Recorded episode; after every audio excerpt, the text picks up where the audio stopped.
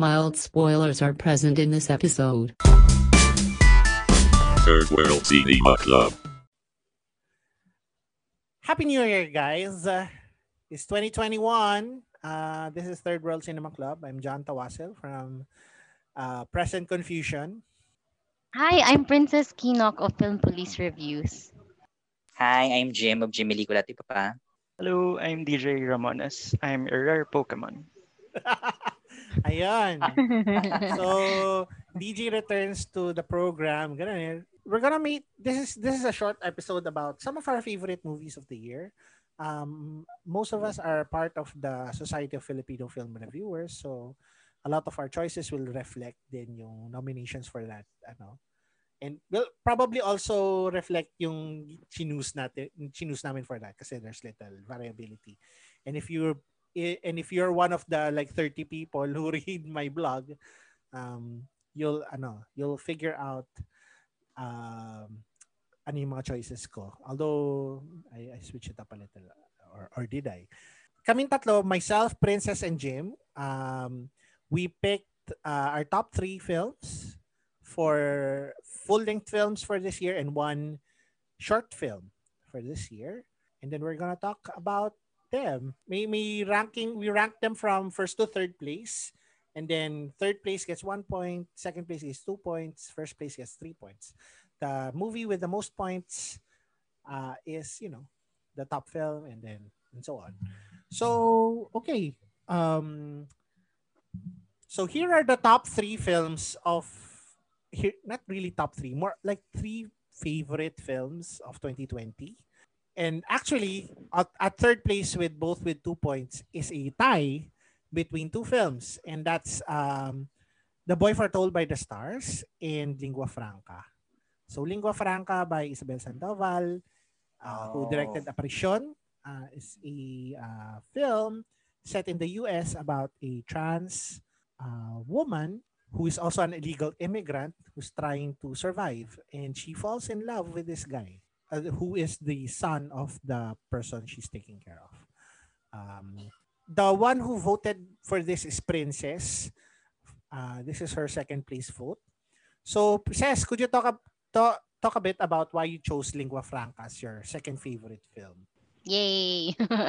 Actually, I've been championing this film since last year kasi mm-hmm. ako lang, konti lang ata kami nakanood nito nung sa Q Cinema nung pinal nung premiere siya sa Queen's Cinema um kasi I think it had its um, US premiere din. So coincidentally na nag-premiere siya last year for Q Cinemas one of Q Cinemas international film features.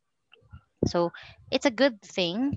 Pinalabas siya ngayon dito sa sa Pilipinas kasi um it's actually the the time that it was um it it was premiered here online um, I think nagkaroon ng protests in the US um, with regards to immigrants tsaka sa gay rights. So I was supposed to write a review about it then. Um, so yun. So it's a very timely film kasi um, kung nung, noong 90s may nauso yung male um, male to order brides. Um, lingua franca speaks for you know by the title itself, you know, um uh, universal kumbaga translation siya ng universal language. Um na love it could be love could be the the universal language or in what whichever um, translation or interpretation you may have. Um, it's rare to find um, a filmmaker and an actress all in one to portray you know to objectively per- portray her role um, as an actor and as a filmmaker. In, si ano kasi very intimate nga. I mean, I, I've read this review na parang very intimate si lingua franca in the way that it's told na very there's a lot of um unspoken scenes tapos um konti lang yung characters niya which you know which leads you to empathize more with with ano with Isabel um and dun sa male lead niya kahit na medyo off yung or awful yung the way that he was written kasi um ayun tsaka you know we we always try to empathize with LGBT or with the transgender community pero we don't really know what they feel or what, what how they how they live their lives. So, yung lingua franca na, na film, meron siyang dalawang or tatlong conflicts na pinapresent. The first is yung pagiging immigrant niya. The Mhm. second is um, being a transgender living in a society that still does not accept it. Tapos yung third is yung um yun yung pag yung pagpunta niya ng US as an immigrant um na parang you know she, she doesn't really live her life for herself eh. Parang she's also living her life for her family na parang kaya kailangan niya maging immigrant para matulungan niya yung pamilya niya. Yeah. So yun. Ah, So very well written, very powerful in its simplest ways.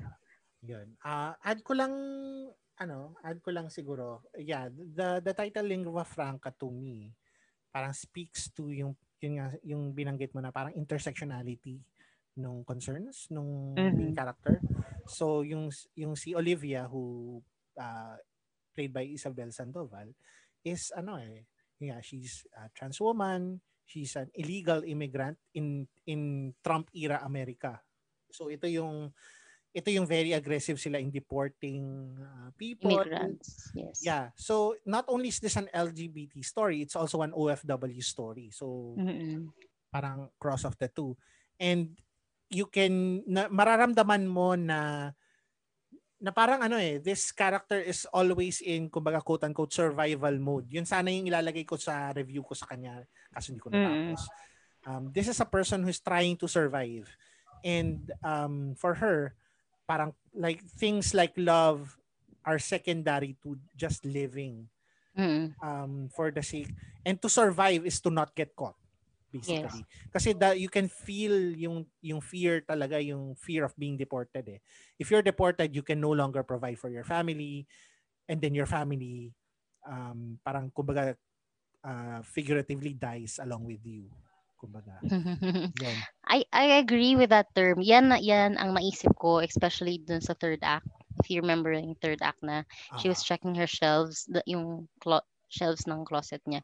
Ah. No, parang all throughout she's trying to survive as an LGBT or as a trans woman, as an immigrant, and now as, you know, a, the girlfriend of this guy na you're really not sure na if he's really capable of of things. So, yun it's a really yun, powerful film.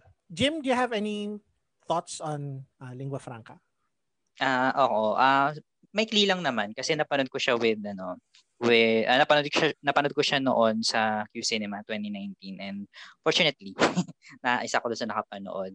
And nagandahan din ako with lingua franca. Although ang ano ko lang with the film ay slow paced siya.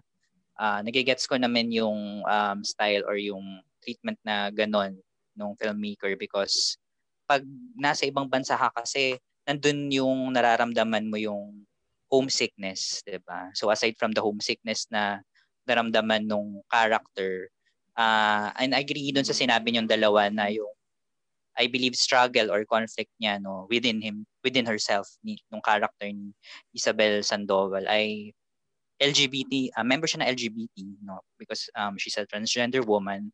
And aside from that illegal immigrant pa siya. So talagang mabigat yung dinadala ng character niya. And yun naman ang maganda with ano Isabel Sandoval as a filmmaker. Kasi um maayos niya yun na naipakita dun sa film. So, let's move to ano, ah, yung katay nitong lingua franca for third place sa ating munting ranking. Ah, it's uh, Dolly Dulu's The Boy Foretold by the Stars, um, featured in this recent MMFF. Um, since Jim, ikaw yung bumoto for this film, uh, would you talk to us a bit about The Boy Foretold by the Stars? Um, originally, The Boy Foretold by the Stars slated in Cine Filipino. However, di ba nga dahil nagkaroon ng pandemic, so um, at first parang wala ka ng clue na ah, saan ba pupunta yung The Boy Foretold by the Stars? And then suddenly December, MMFF, uh, ayan na. And we're surprised, kasama siya ang uh, The Boy Foretold by the Stars. So it's about um, two boys, uh, anin ko na muna na boys, uh, si Dominic and Luke, no, na nagkakilala um, during um, a spiritual journey they called I forgot uh yeah uh, spiritual journey, yun nga, 'di ba? And then suddenly nung nagkasama sila dun sa event na yon na may nag grow na feelings um, towards each other and then um, towards the, um, towards the film doon na natin makikita yung um, development ng feelings nila with each other and paano nila uh, paano nila na overcome kung ano man yung uh, kung ano man yung nararamdaman nila with each other and at the same time kung paano yung tingin ng society sa kanila. Ayun. Yeah. So, yeah, yeah. So, um, with um, The Boy Foretold by the Stars, kaya ako siya nagustuhan kasi alam naman natin na 2020, ang daming lumabas sa BL series. No? So, uh, with this, uh, The Boy Foretold by the Stars, siya naman yung uh, breath of fresh air. Kasi 'di ba usually kapag napapanood natin ng mga BL, either adults na or mga patwitams, ganyan. Although we love Game Boys. Iba, iba, ibang level naman si Game Boys. Ah. Sorry, nabanggit natin si Game Boys.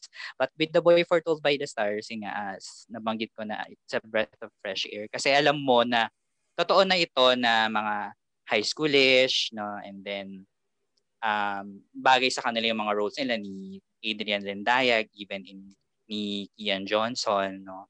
And at the same time I believe na it's a gamble or a risk na isali siya with MMFF kasi usually yung ganitong theme ng pelikula hindi siya alam mo na pag MMFF hindi hindi siya ganun ka acceptable although we know na yung mga Vice Ganda films no um yun ang ina-accept ng masa kasi yun ang ano eh iba nga lang yung depiction ng LGBT doon, medyo degrade, uh, degrading. Uh. Pero with um, The Boy Foretold by the Stars, ang maganda dito ay nakita natin na yung character ni Adrian Lindayag ay ano siya tawag dito, nandun yung search niya, not only um, alam niya kung ano yung identity niya. However, nandun pa rin yung nagsisearch spiritually. And at the same time, yung character din ni Kian Johnson, kahit um, kagagaling niya lang sa ano, uh, pagka broken heart, no hindi naging ano yun, hindi naging hindrance yon to siya naman to explore kung ano man yung identity niya ganon mm-hmm. and ang maganda dito with the boy foretold by the stars um yung ano eh tawag dito kasi usually with the teen films no like uh, or the coming of age films no like Billy and Emma makikita natin na mayroon pa ring ano eh yung may ang Catholic ang Catholic nandito pa rin with ito pa rin yung major na religion dito sa Philippines. Pero dito in The Boy Foretold by the Stars, hindi hindi pinakita yung discrimination diba, within the religion. Dito mas naging ano siya, progressive doon sa film.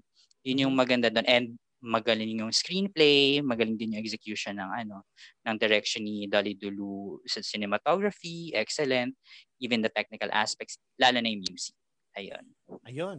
Uh, agree naman ako, Jim. It's it's a yung pinaka gusto kong sin, sinulat dito is I think yung CNN na uh, ano CNN na either CNN or si Ogs uh, parang may sinulat na something about yun nga yung yung pag-frame ng movie na choosing love based on faith and then choosing love based on choosing by yourself kumbaga parang which really is really encapsulated sa very final scene yung Scene with All the Lanterns. I won't spoil it, pero yun. Basta parang ano, um, yung pinipili mo, kumbaga, yung minamahal mo sa buhay. And I think that's a beautiful thing. Uh, Cecical, ha, any thoughts about ano Boy Foretold? Have you seen this movie? Yes, na, ay napanood ko naman siya.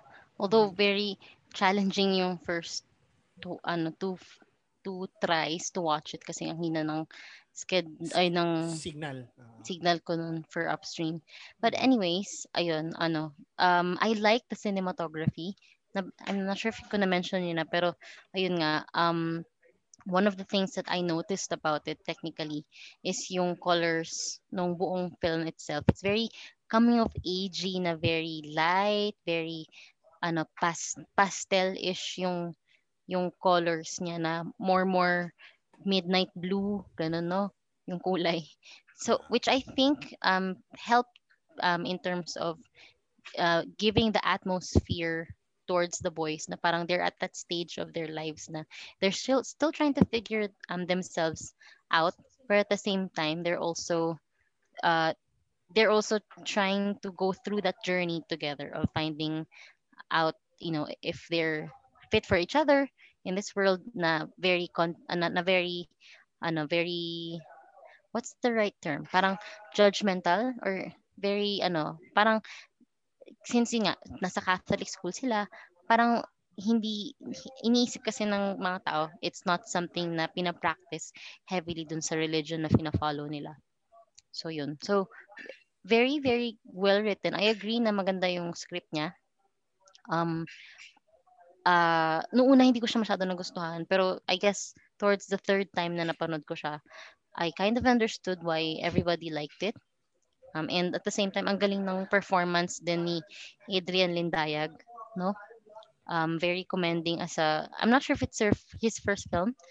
Is it his first? I'm not, I'm not sure if it's his first theater film, pero ayun, very, ah, okay. So, which is also evident, you know, in the way that, in the mannerisms ng acting niya. So, ayun. Um, yes. very good performances from both the actors, the script, production design, and cinematography, and even the lights um, from this filmmaker. So, yun. Um, good job. good Okay. job. So, um, yon. DJ, uh, do you have any questions uh, about these two films that we've been talking about so far?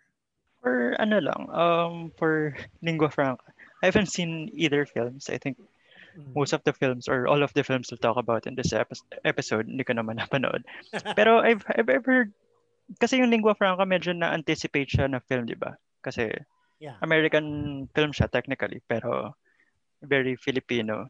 And yun nga, punong-puno siya ng issues. Pero I've heard na, di ba nung paglabas niya, may nasagap-sagap ako na certain critics medyo ayaw sa kanya. So, parang Oh. ano yung criticisms na yun? Kung tama ba na may Oh, major okay. critic And parang how do you address those criticisms? Yeah, um may, Mm, may nabasa ba kayo? Ako I've I've seen wala wala naman ako nakitang like lo- long pieces about it pero I, I know of some people na Um, the film. Ikaw ba Ses? Have you read anything na negative? yeah. In terms of the film, ang I read, may nabasa akong review eh, na parang, yun yung medyo nag, nag-stand out sa akin kasi iba siya. It, it, it wasn't that he, that the writer or the reviewer liked the film or hated the film. Hindi lang niya siguro naintindihan where, you know, where the film was going to. Kasi nga, um, it, this was pre, before the protests against, you know, Trump being against uh, LGBT rights, tapos immigrant rights. So yun. So I think after mas nag ano naging meaningful yung film after nung ano nung nung mga ano na yun protests. Okay. At, ayun, Siri, DJ. did, did, I- did I answer your question? Did I answer your Okay. question? Siri. Oo naman. So it's not really about the film, no? Tapos, Mm-mm. Mm, Pro- probably Sorry. more the, the rumor mongering lang pala ako. Hindi okay lang. okay lang. okay Pero yun nga, ano, i- I'm, I'm not, I haven't seen Apparition. I'm not sure if I've seen Apparition. I've seen Apparition. Uh, it's okay. It's one of the better films dun sa batch na yun. Mm. Sabi nila it Ah. was a big jump somehow from Apparition. Actually, oo. eh. Um. Yun yung yun yung isa kong na nabasa It rin na. It feels very local. different although parang yung directorial touches ni Isabel Sandoval were are felt in both din naman. Mm-mm. So, yun. Uh, y- ano eh, apparition is a, a very ano about martial law eh. Parang the ironies of Mm. yung very faithful ka pero you're cloistered in this parang lugar and then maraming masasamang bagay ang nangyayari sa paligid mo. What happens if Mm-mm. something that external bad thing parang invades in your isolated space? Mm-mm. Anyway, uh, let's go to Thank the you second for that lovely question. Thank you. so the next film, um, one of you voted it first place, and one of you voted for it third place. Um, so this film is uh, Dodo Dayao's Midnight in a Perfect World. We'll be talking about this film in a future episode kasi it's it's re-premiering on Upstream. So, I guess, uh, sino sa inyo ni Jim says ang gustong just a few short thoughts about the ano ako hindi na ako magsasalita kasi you know I've said my piece about I like this film a lot din Ako nasabi ko na rin yung ano eh, yung thoughts ko nito Ay, nung sa'yo. Cinema eh. Ah, Oo. Ses, Go ikaw. Princess. oh, Ikaw. go your your thoughts about Midnight I- in a Perfect World without spoiling I the also film like kasi I this think film. Kasi I I read ano one of Dodo Dayo's interviews Mhm. and I agree it feels like a dream. Yun lang. um, Yun lang. So yan, it- there are a lot of it. It really draws from a lot of in, influences, I think. And uh, yan. Yeah. I don't want to spoil it for you guys. Yeah. So, it's- Excited na ako. Abangan ka to next, Tsaka it's, ne- next it's week, no? very yeah. Oo. Um what you what I guess our listeners, well, ano, what you guys would anticipate from this film is that it's really not your ordinary film. Film. Yes. Yeah. Ooh. Ah. Very ano, ano siya, Personally, Kaya ako siya binoto for in the first place Yeah. kasi seamless lahat. Personally, I think it's more thematically Yes, like agree. consistent compared to Violator. To Pero lang Violator, yes. Yes, Kasi I yun like nga, it than Violator. Oh, mas consistent yung pagkatali. if. Violator was like very dark, ito it's darker but darker in di- different aspects. Not Why, ano, cinematography wise. Yes. why Violator? Bakit Violator yung point of comparison? Kasi yun yung first film ni Dodo. First film ni Dodo. Mm. Yes. Violator yung And- naging submission natin, di ba? To for- Ay, hindi. Iba yun. Ano siya? Um, verdict. ano ba yung kay Max? Ay, oh, verdict. Verdict. Ah, Verdict, verdict. yes. Letter B. Okay. si Violator, ano, for our listeners din, yun yung first film ni Dodo Dayo noong 2014 um, about, Cinema One Uh, Originals yun. yeah, Uh, Then Joel Lamangan plays a cop who yeah, plays a cop. Who, Who sees- sees ghosts. Ghost. And then he Ghosts. fights the devil. Yeah, The end. yes. Actually. Mm. yun. You will not feel violated, but guess. violator. Natawa ko to. So yun, uh, before we go on to our best uh, feature fi- feature length film, um, let's talk about yung nanalong almost unanimous na well, two out of three is almost unanimous anyway. Um, best favorite short film natin of 2020. Um, special shoutout sa Tokwifi pero 2019 film kasi yun so hindi namin sinama sa consideration namin.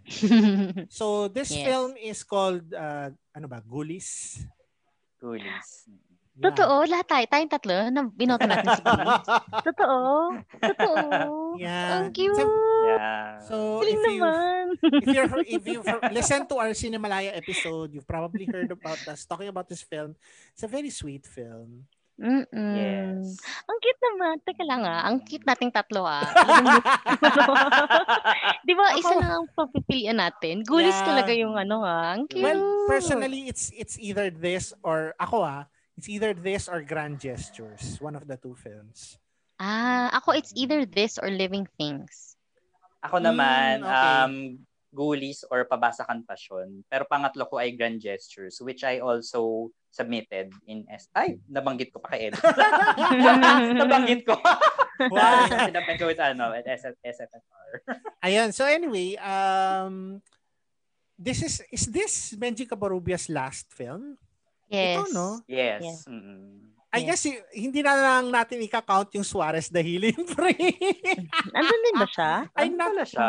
Hindi ba nandun siya? Ewan ko. Hindi ko napanood. So, I, I remember, kung hindi si Menji yun, someone, some old guy. Kasi very star-studded. To be fair, ah, very star-studded ang Suarez. Pero anyway, yun. It's about a son who has a difficult, who's facing a difficult um, talk with his parent. It's a revelation that goes beyond din yung kanyang it it also parang talks din about yung kanyang yung sexual identity niya, etc. And ano, it's, it's very sweet. It's very short. It's very sweet. And that's what short films are for. Di ba? Yun. Um, your thoughts, guys, on Ghoulies? Uh, Jim, ikaw Ikaw muna, Jim. Jim, Jim. Um, kita mo agad yung ano, with Gulis, kita mo agad yung influence from Carlo Cato. Kasi diba si Carlo Cato pag gumawa siya ng film, um, simple. And itong Mhm. Gulis, um, it's also simple. Pero for me, it's also ano, um, kahit simple ang pagkakagawa niya, ang bigat nung ano, nung impact ng film kasi um, syempre ako, you know naman na gay din ako. No? So, uh, watching it no? Uh, watching yung acting bo- both ni, ni na ano ni na J ni, ni na Jal Galang pala Jal Galang and uh, late Mengi Kubarubias talagang it's very emotional no? Na parang sana may ganitong tatay na parang kahit na ang hirap mag-come out and then once you reveal na ayan nga meron kang disease ganyan um he will still be very supportive and ano um magpa-promise siya sa'yo na tulungan ka niya, ganun. And what I like about the film, no, uh, because nabagit ko na rin naman yung simplicity, no, um, I like yung composition niya, yung framing, yung mga shots, ganun. Uh, alam mo na aral, um, na-rehearse, yung blockings, ganun. And yung mga, ano talaga, yung mga shots niya, kita mo agad yung galaw ng camera. So, napaka ano, for me, ang Woolies, uh, seamless din siya. Yun yung um, right term for um the short film na yun na kahit short film siya ang lakas ng impact ng ano ng film Ay- ayun. So, out of all the short films that we were able to see this 2020 virtually, ayun, Guli stood out um, simply because it, yun nga, um, short films have to be short and sweet. And this one is went above and beyond than just being sweet. It's something that you're gonna remember for the rest of your life. Yes, kasi it touches a very sensitive subject in a way that's not condescending in a way that's very honest and sincere um and also in a way that you know wants you to feel na you you hope that there's um if people see this you know it's there's gonna be it's it has that impact na it's gonna do something good for for the future you know if people were as open-minded as Menji Kobarubias's role then maybe we're gonna we could live in a very ano in a very good place in a very good world so yun. Okay. Um so yun. And then one last thing before we go to the best our favorite film of 2020. Um best performance. Dito sa best performance 2 versus 1. So yun munang runner up. The runner up is Bella Padilla from On Vodkas Beers and Regrets and Jim voted for her. Uh, Jim, uh, could you tell us a bit about uh, Bella Padilla's performance in that film? um Bella Padilla plays an alcoholic woman um fade fade ano ba tawag dito Pangat naman kasi ng term na laos. ano ba? Paano ba natin na ano yung On the term na rocks, yun? o kasi pangat ng term, di ba? Kasi ano na siya, struggling. Ayun. That's ano, struggling actress siya na um, dealing with ano alcoholism. So what I like about the performance ay alam mo na yung performance ni uh, Bella Padilla ay sincere, honest, and at the same time, um, alam mong dedicated siya dun sa ano portrayal of an alcoholic woman, no? And um, based nga 'di ba with ano with direct Irene Villamore's um kunento sa atin before na uh, yung on vodkas beers and regrets kasi ay na-inspire siyang gawin because of the film When a Man Loves a Woman ganun. Um kaya ako siya binoto kasi usually kasi ng mga early films let's say mga January to May no overlook yung film and even the performance. Kaya siya yung ano parang nung 2020 pa lang pre-pandemic napansin ko na yung ano, yung parang yun na agad yung nasa thinking ko, ah, dapat to si Bella Padilla uh, ma-nominate siya ng Best Actress. Kasi magaling naman talaga siya in the film. Talagang siya yung nagdadala ng film and magaling din na supporting si JC Santos. But the, talagang mararamdaman mo na ang nagli-lead talaga, ang nagdadala si ano, Bella Padilla. Ayun. And um, the winner of this, uh, kumbaga, our very small poll, um, Princess and I voted for Charlie Deason in Fangirl. No? So, ako short thoughts lang, parang of all the performances, there are a lot of nice performances this year. Pero there's only one performance for me na that defined her movie. Parang Charlie Deason is that fangirl. She's Jane. Um, she, she, she's ano eh, para ang, ang galing. And if you saw her then in Four Weddings Before, ay, Four, Four Sisters Before the Wedding, ibang-iba yung character niya doon. So you can see, may range talaga siya. She's, she's ano, she's a diamond in the rough, kumbaga. And she's one of the best discoveries of, she's probably the best discovery acting-wise of 2020. Um, says your thoughts on Charlie's performance of Fangirl. Ayun, I agree. Um, a lot of performances stood out, pero siya sa kanya talagang pinaka-memorable. Um, I think I've said this before uh, dun sa MMFF episode natin na, ayun, a- ako, may, may mga nakukornihan sa kanya nung una nila siyang napanood sa Seven Sundays. Pero ako talagang, for me, ang, ang maliit lang yung role niya doon, pero she kind of pulled it off. You know, kasi apart from Liza Soberano, of course, na itatabi kay Enrique Hill, sila sa kanila medyo nag-click for me. So I Mhm. think um her getting this break is really really really a, a, a blessing in disguise for this girl. And I hope that she chooses more better roles in the future Yan. similar as this then. So yun. Kasi um you know being a performer being an actress here in the Philippines marami kang pagdadaanan eh. And Yes. it's it's evident to her na she had had she has had that experience na fa- as a fangirl um as somebody who wants to succeed. So she's maybe ano she has that discipline she has that strength to to bring more roles na kapukaw-pukaw sa Ah. pansin ng lahat yes Siguro parang, kunyari, in the future, paano kunyari gawin siyang love team? Parang ironic eh, no? oo diba parang Sana hindi. bakit sana feeling ko hindi na kasi hindi, hindi na siguro siya tatanggap ng ganun Cast her in Oh. more roles. Tingnan mo nga si, yung nalungkot ako, hindi naman nalungkot, pero tingnan mo si Barbie Fortesa, she was amazing in films like Marikina. Oops, Marikina, di ba? That was her year. Mm-mm. Pero, she settled eh kasi si Settle, nagdag sila na ni Jack Roberto. Oh. Sabay Thank you. Jimmy. Pero, Thank you, Thank you, GMA. ba, may na-hurt, may na-hurt. Hindi naman. May na-hurt, wala, nakapuso. wala naman si Ma, wala si Ma, Manny. Oh, pagdating si Manuel Pangaroy, ano eh, basag na naman ako eh. Char. Charot. May na-hurt talagang kapuso. Charot. naman. Pero oo nga. Pero feeling ko hindi naman. Parang, ah, di ba, while she was shooting Fangirl, she was also shooting yung as, ano astrology Mm. thriller sa ano for I Want. Oh, okay. Interesting.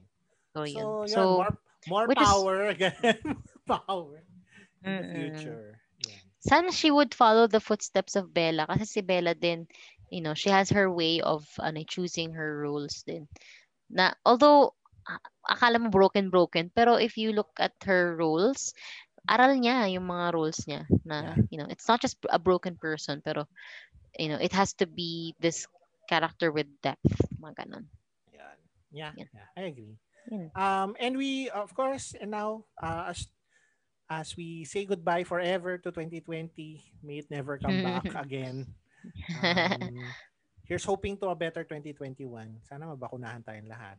Yan. And, uh, yes oo sana maayos yung ko. Sana maayos yung bakuna. Binakunahan pero parang made in Oo. in a, in a Diba? country na... Ayoko sabihin baka mawalan tayo ng viewers eh. Yes. Where the virus originated. Ano? oh my God. Jim ah. oo Mano diba tayo ah. correct Pero anyway, G- ah, DJ, may tanong ka pala. May tanong ka ba, You DJ, about sa ano, about best to- performance? ah, what we talked about so far? Mm, well, napanood ko yung fangirl. Ay, ayun. Ayun pala siya. May... Ano tingin mo sa fangirl, DJ? Your thoughts about fangirl? Ah, about Go, fangirl. go. Um, sa mga pelikula ni Hadaone, parang konti lang napanood ko. Pero ang impression ko is parang ito yung pinaka-focus sa lahat ng mga nagawa niya so far. Hmm. Parang wi- with a purpose talaga yung paggawa niya nito eh. Uh, mostly in line dun sa sinabi ni Ox Cruz sa rapper review niya na distilled pa rin yung yung um, quote-unquote essence ni Hadaone na merong meron nagkukwentuhan lang sa buong pelikula. Yung gano'n na parang nagkataon lang na chance encounter Pero at the same time, may pinatutunguhan eh. May, may pinaglalaban yung pelikula na. Kaya, very purposeful and skilled and um, not skilled, pero yun, parang precise yung pagkakagawa sa pelikula. Interesting na parang she used the tropes of her own movies to ano eh. Mhm. Parang as a subversion kumbaga. Kasi this is not like the other her other romantic films na, 'di ba? Meet cute and then may may confessional scene na medyo prangka tas yun na naging sila na. But Pero here, may no, ganun eh. pa rin eh, no? May ganun pa rin pero yung Oh. kinalabasan niya is very different eh. Mm. Pero I guess that adds dun sa yung naging effect niya. Parang siguro it, it yung pelikula siguro it works best kung familiar ka na na ah siya daw nito so ganito siguro yung mangyayari. Yeah. Parang it oo. adds dun sa tension na ano kaya yung kalalabasan. Ayun. Tama, tama. So, ayun. Um, so, for this uh, favorite film of 2020, two of us voted this as first place and one of us voted this for this film, the third place. And this is Alex Arumpak's Aswang. So, documentary film. Uh, we've talked about this. Hindi ba may ep- episode tayo na Aswang? Yeah, we talked Yes, last about Yes. July. We talked Last about this July. film Actually, in depth. it's one of our ano most listened to episodes of Yeah, 2020. very nice. Thank you, Aswang Twitter, Yeah. for sharing. Thank you. Ganon. yes. Ayun. Um, I, I really have nothing else to say about this film except, yeah, it's a very timely film. It's a very important film. Please go watch it if you have the chance. Uh, I'm not saying I'm not saying you pirate it. Please don't pirate the film, but you know, whatever, do what you want. Um, do you have, ano, since we've talked about this a lot, Cess and Jim, do you have any like very very short thoughts about Aswang before we end this episode? Um, ako, um, with the documentaries that I've watched before, no, ang standout kasi for Aswang ay cinematic yung treatment niya. Hindi siya yung the usual na documentary na susundan lang yung case study, ganun, or juxtaposition. Dito cinematic siya. Tapos, ang maganda dun sa ginawa kasi sa Aswang was that yung, which is nabanggit ko na rin naman before, yung Aswang kasi dito ay, it's not the literal monster na mythology or yung aswang dito sa Pilipinas. But yung aswang na yun, yun yung mga, ay, sadly, authorities na sana pinoprotektahan tayo. However, sila pa ang you know na. baka, maano tayo. You know na. You Now know you na. know. Now you know while watching it. Ayun. Ayun. Um, yun. Cess, any final words regarding Aswang before we wrap this up? what a very compelling piece on the E- EJK um EJK issue? Issue ba? Yun. Um I vote ang dami rin lum- ang hirap in fairness mamili ng best documentary of 2020 pero this one stood out because I agree with Jim. It it was told in a very ano uh, cinematic manner. Um one that you know kahit hindi ka mahilig sa documentaries you would have your eyes glued on the screen. So, um, I hope na, yun nga, kung may gagawin pang documentary si Miss Arumpak, it's not about someone who's who died because of the same issues. You know, sana um, one of the things that made this film great was because it, it gives you that awareness eh, na parang kung fanatic ka, mag, magkakaroon ka ng, pag napanood mo to, mag, magiging in denial ka, magkakaroon ka ng question sa utak mo if everything is real or not. So, ayun. Yun lang. Yun. No? Um, there's there was another film in 2019 that came out that was also about mythologies and mythologies and something else parang tying mythologies to something pero it's far inferior compared to Aswang and that film is uh, Secret Luzon Visayas and uh, yun so yun, Ah, hindi- parang ano ha. parang dyan, yung totoo. 2020 ba yun? 2019? 2019 film. Uh, it it ganun din eh kasi 'di ba it's it's also talking it also talks about mythologies eh pero it's a very it turned out to be a very mediocre film well acted but you know about I don't know, it's a very melodramatic thing na I don't know Very why. insulting. Ayaw nga pala. Parang naalala ko na tuloy. Okay, sige. Yan. May patama. Ayan na tuloy. ano? Okay. Pero yun, watch, watch Aswang instead is a better film. yes, watch Yes. Aswang instead. Uh, and yeah, that ends our very short episode about the things we liked about 2020. Um, what else can we say? Uh, kasi favorite sinehan, wala. Kasi sarado silang lahat. Favorite film festival. Well, ang favorite film festival ng karamihan was, ano, was uh, Yung cinema pa din. Q Cinema. Some voted PPP sa SFFR. One of us, at least one of us voted Lockdown Cinema Club. Yeah, that was a very nice. Oo, not- yeah. I guess it's technically a festival. It con- consists of a lot of old films, pero it consists of a lot of uh, parang rarely before seen short films, which is a treat. Yes.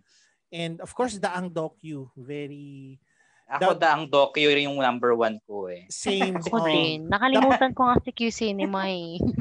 the power of The Ang Philippine ako. documentaries talaga. A very, Mm. very well curated, very um, alam mo yon it's not just one week, parang five weeks yata sila or something. Yes. Yeah, Very tagal. forgiving sa schedule natin. Pwede mo siyang Yeah. panoorin one film a day. Yeah. Ganon. And it's all free. Hindi ka ga, Yes. Hindi kagaya ng iba dyan. Well, alam mo naman, well, yun nga naman, film is a business, yun kailangan mo kumita. Mm-mm. So, ay- understandable naman. Pero, sana maganda ang, do, I hope we don't have to wait another hundred years for another Daang Docu. Diba? Tama. Baka ano na siya, parang ang sequel, parang yung isang daang kay- para kay Stella, o di ba may sequel. Yun na, dalawang daang docu na charot. Isang daan at isang docu. Gana. Pero maganda rin yung daang docu. Like, on your road to watching documentaries din. Yun din yung ano niya. And ayun nga, um, Urian chose chose um, Aswang 2 as their favorite film, uh, as their top film this year. And uh, I, I I can see why kasi yeah. I, I- Famas, Famas ang nag Ah, ano, Famas pala. Best Famas, picture. sorry. Kasi Urian is ano, Ah, babae at baril. baril. Yeah, yeah, yeah. yeah. So, yun. Um, and uh, it, as, uh, DJ, any any thoughts about the year so far or what you saw or Aswang or whatever you want? Mm, no comment po. Pass on. I'm not qualified. Pero yun, uh, we, we hope to see more of each other. Um, Yeah. ac- actually, Sana- alam nyo, ko, na, na, na-realize ko lang, yung episode that we recorded just before tumama yung quarantine was tayong apat. Di ba? Yung Yes, tayo lang Oscars. talaga. yes. So, we began, nga. we ended where we began, kumbaga, Mm-mm. no, Oo nga, no. Talking together about films. Hopefully, Ah. Ay, oo nga. Last year. di ba? Mm. Hopefully in the future, ganun din. Uh, we hope Correct. I hope to see you guys in person again. Yes. One Yes. day. Yung best of 2021 in person na ulit. Yeah, oo nga. Sana nga. Tapos dapat Hopefully ano, this sabay-sabay year, nating pero- gupitin yung face mask. Ano. Liberate yourselves. Wala Tinapon, nang tapos face. Tedo na pinagalitan pala tayo eh, ng no? guard. Oo. Ba't Suot niyo po, ma'am. Suot niyo po. With face shield po. Ganun. Ayun. So, Ayun.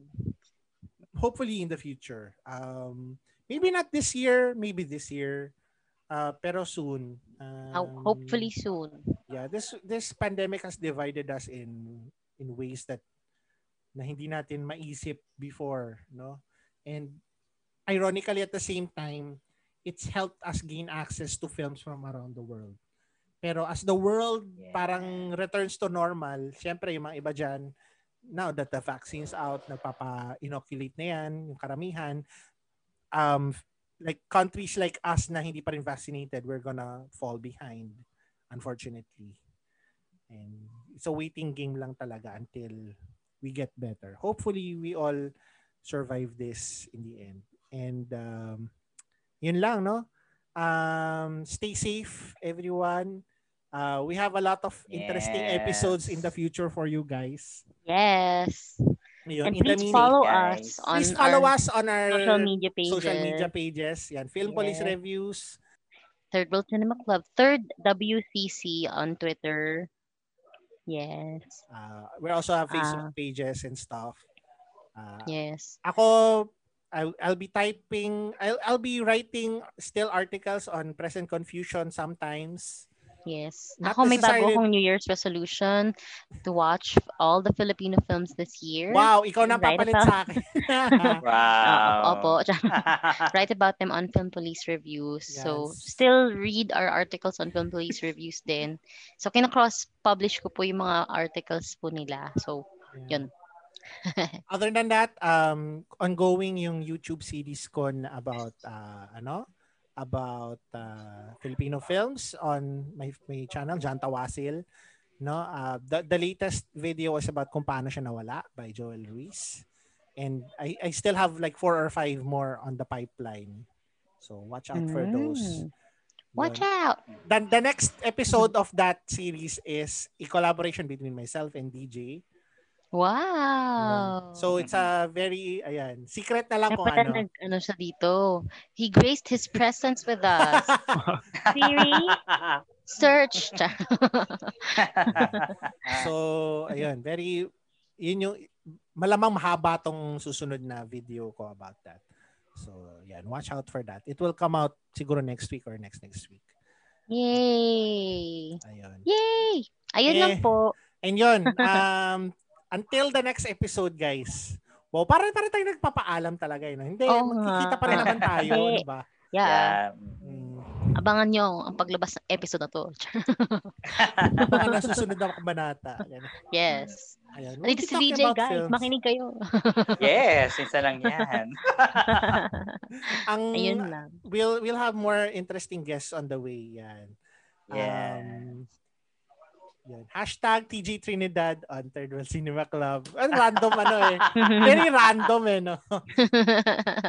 Wala, Quezon, no? Di ba siya si Quezon? Oh, sa Quezon. Ay, kunin natin si Gerald. na. Si Direct Gerald. Lang. Pero anyway, yun. Um, uh, bye guys. Bye. Bye. Stay safe. Take care.